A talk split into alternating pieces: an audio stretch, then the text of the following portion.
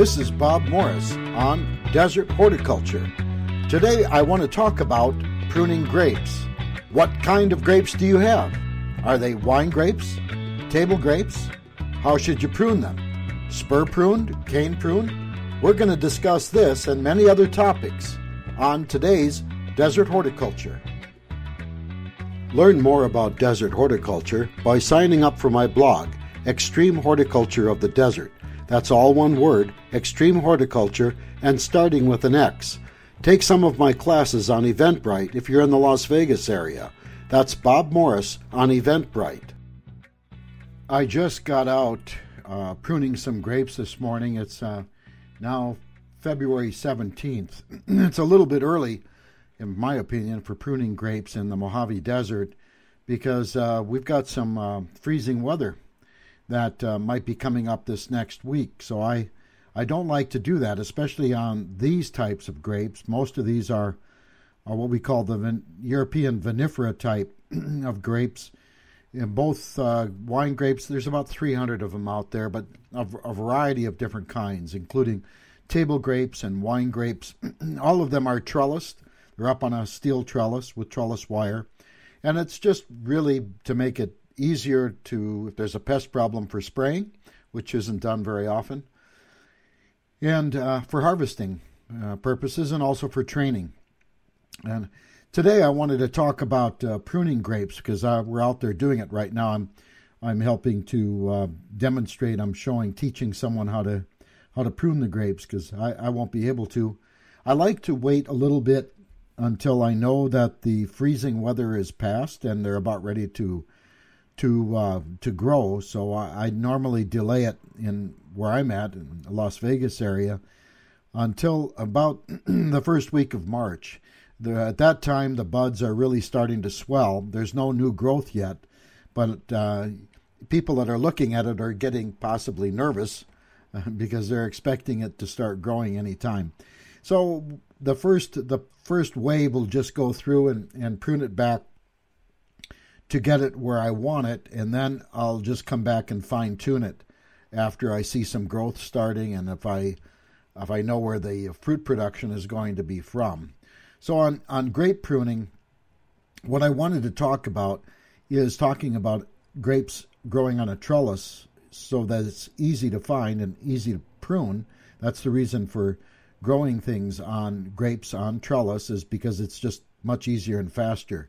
But you can grow grapes on all sorts of different things. On I wouldn't put them on chain link fences. That would be that would be really difficult to manage and train and whatnot. But you could put them on all sorts of different objects, including gazebos and covering for carports and those kind of things. And not, not a problem. It just has to be a, uh, managed a little bit differently. And that's what I wanted to talk about today. I I wanted to talk about pruning grapes because uh, that's what we're doing right now, and that's what you should be doing over the next uh, couple of weeks, two or three weeks, as the temperatures start to warm up a little bit. And I wanted to, when I started making this this uh, recording, I started to talk about grapes in general, and it just got too massive, the information. So I'll do a separate uh, podcast uh, on grape management and growing, but this is really focusing on grape pruning. So let's get started on that. Uh, when you're pruning grapes, what you're looking for is, first of all, the time of year. I've mentioned that. You want to delay it as long as possible if you know that your weather could be bad. Once you've got clear sailing, you can be more aggressive. But anyway, so what we'll do is we'll look at the vine and de- decide where last year's growth was, and that's going to be a difference in color. So the two year old growth and older is going to be a dark brown or gray in color.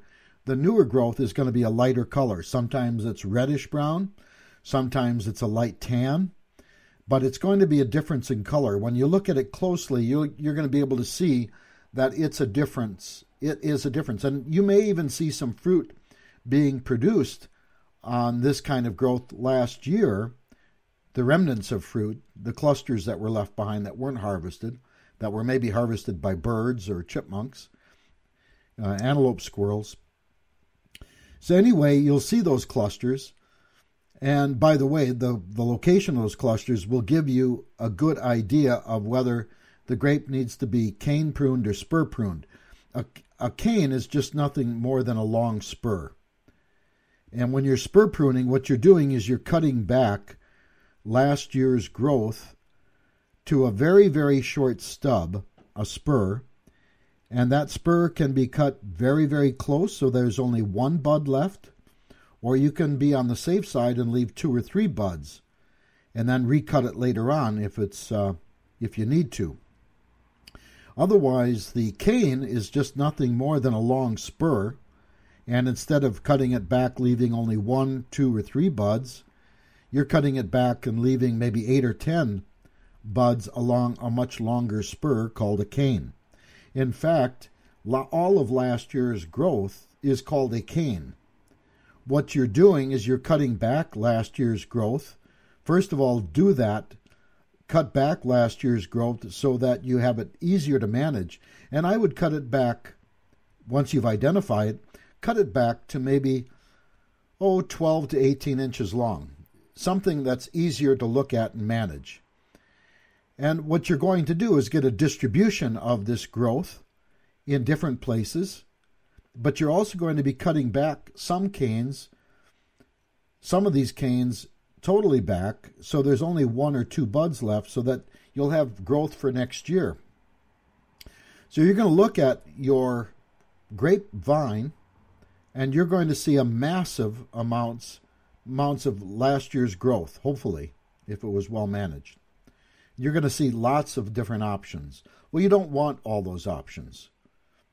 You just want to look at that growth that's going to give you the best results, the best fruit production. You'll want to distribute that fruit production, whether it's a, a cane or a spur, and that's just where you that's decided by where you make the cut. You're going to distribute that so that they're far enough apart. If you're on a trellis, that could be anywhere from 6 to 12 inches, depending upon whether it's.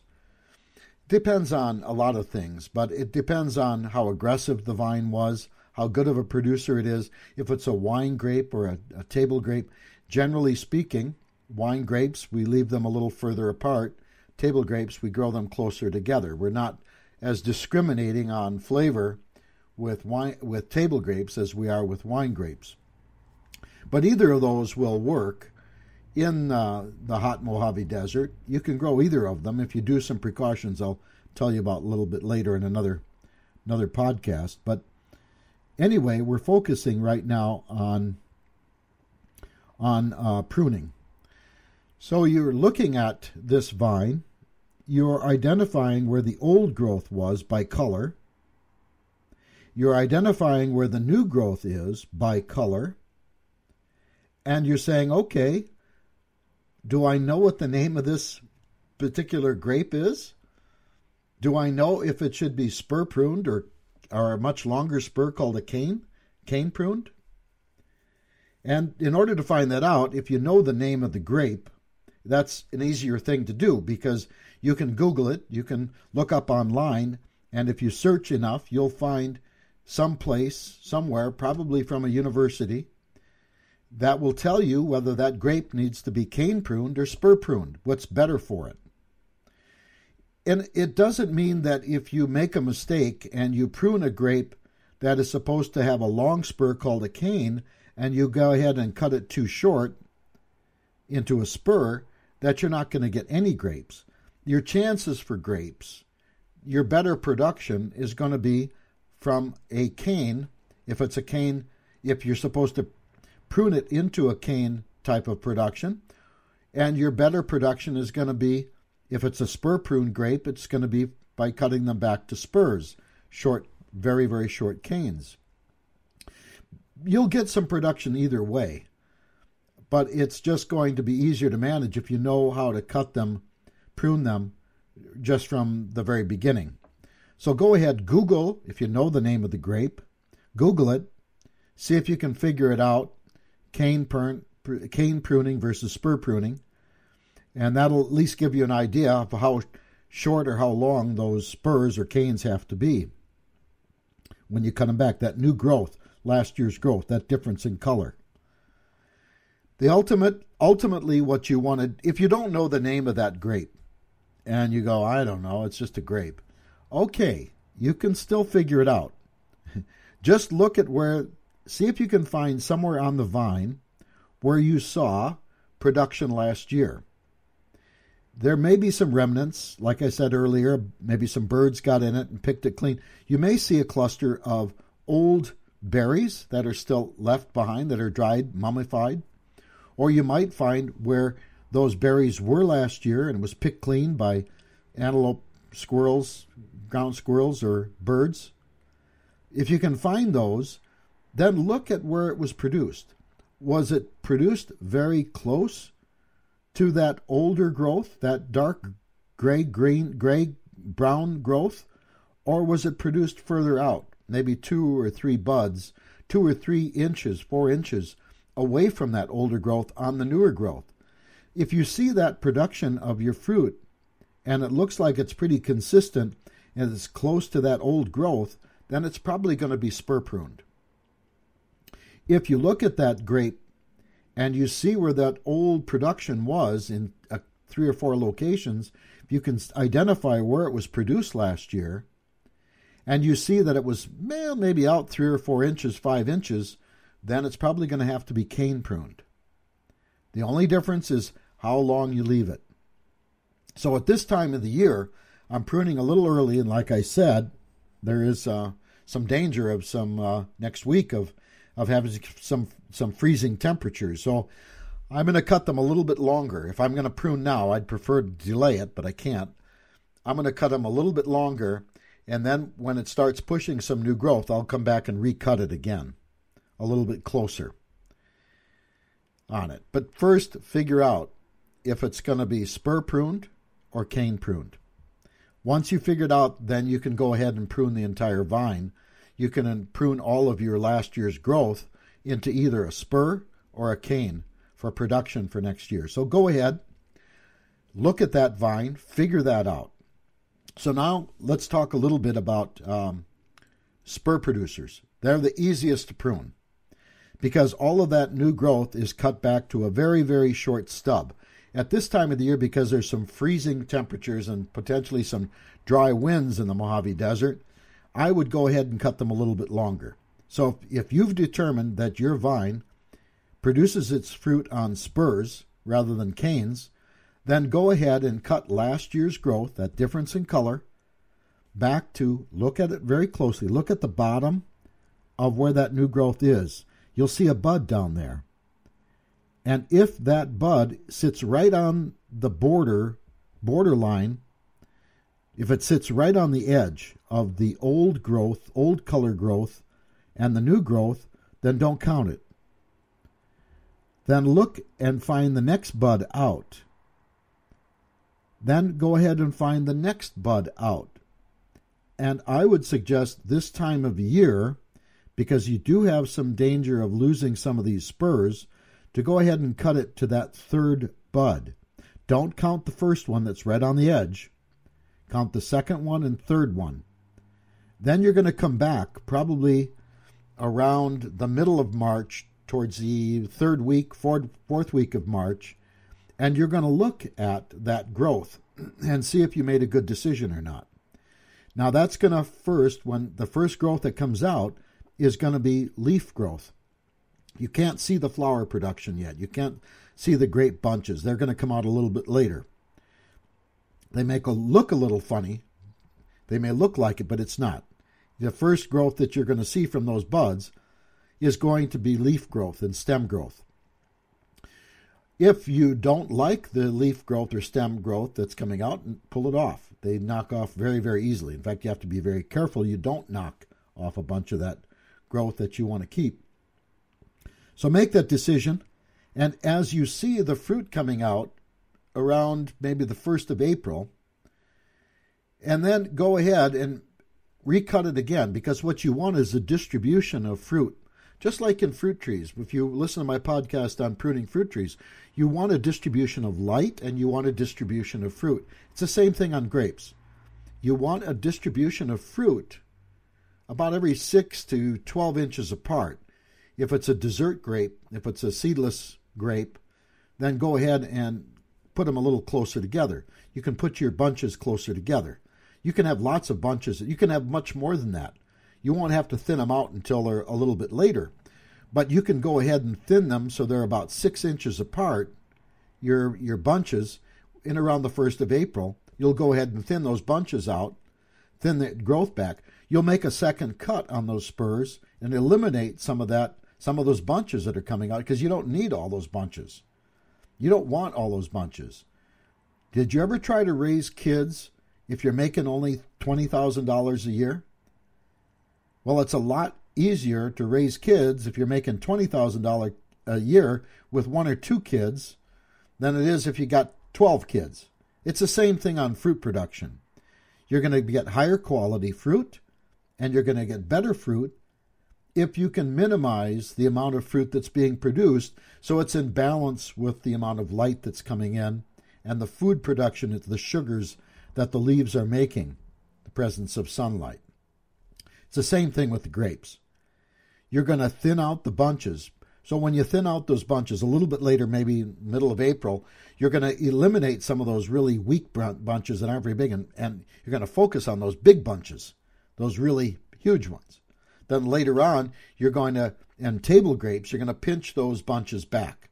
About your, in other words, when those berries come out on table grapes, and wine grapes too, but let's talk about table grapes, the seedless types those bunches come out, they're going to be in the shape of a triangle. Well, when you buy them in the store, they're not the shape of a triangle. They're round, right? They're round bunches. How do they get round bunches? They do it by eliminating the bottom part of that triangle. By pinching it back that distance, about one third, and that leaves fewer berries. So the sugars produced by the grape go into fewer berries. They're larger, you get a larger berry size, the bunch size will be larger, and you'll be a much happier individual. So, the way to get larger berries is to eliminate some of those unnecessary, yeah, it's difficult to do. Removing fruit is always difficult, called thinning.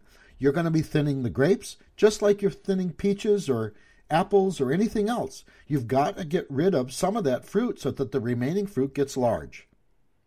The, the, the, tree or the vine doesn't care if, if, if the fruit, the children that it's producing, is healthy or not, or if they're large or not. You care.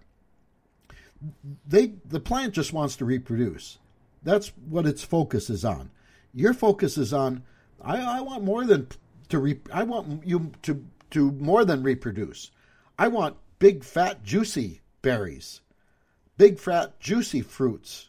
I don't want little tiny ones. They're fine, but nobody will eat them. But they sure will eat those big ones, won't they? So that's what you're focusing on. In order to do that, you've got to reduce the number of berries and reduce the number of clusters of those grapes on that vine. You thin out the clusters and then you pinch back.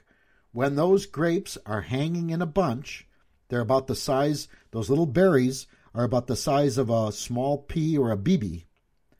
That's when you're going to go ahead and eliminate that bottom part of that triangle, the one third of that bunch, so that the rest of the berries get larger. Don't wait too long, because if you wait too long, you're going to miss your opportunity. And then you're just going to have a bunch of berries you're going to put on the ground, and it's a lot of wasted energy. You can, well, yeah, you can compost them, but that doesn't go in your mouth, does it? So go ahead and reduce the number of bunches and reduce the size of those bunches and for a larger berry size. So when you're pruning, now these spur pruning, you're going to prune them back to two or three buds, like I told you. That's spur pruning. Now you're also going to reduce all of those back. If there are any crossing or in the way, get rid of them. If you've got plenty to pick from, get rid of some of those. Cut them off, remove them, or cut them way back so that you just get growth off of them without, or let them grow out. And if they get fruit on them, remove the fruit. Don't have so much, so many bunches along that arm, along that that spur, and the spurs are distributed throughout the, the vine. Just get rid of them, cut them out.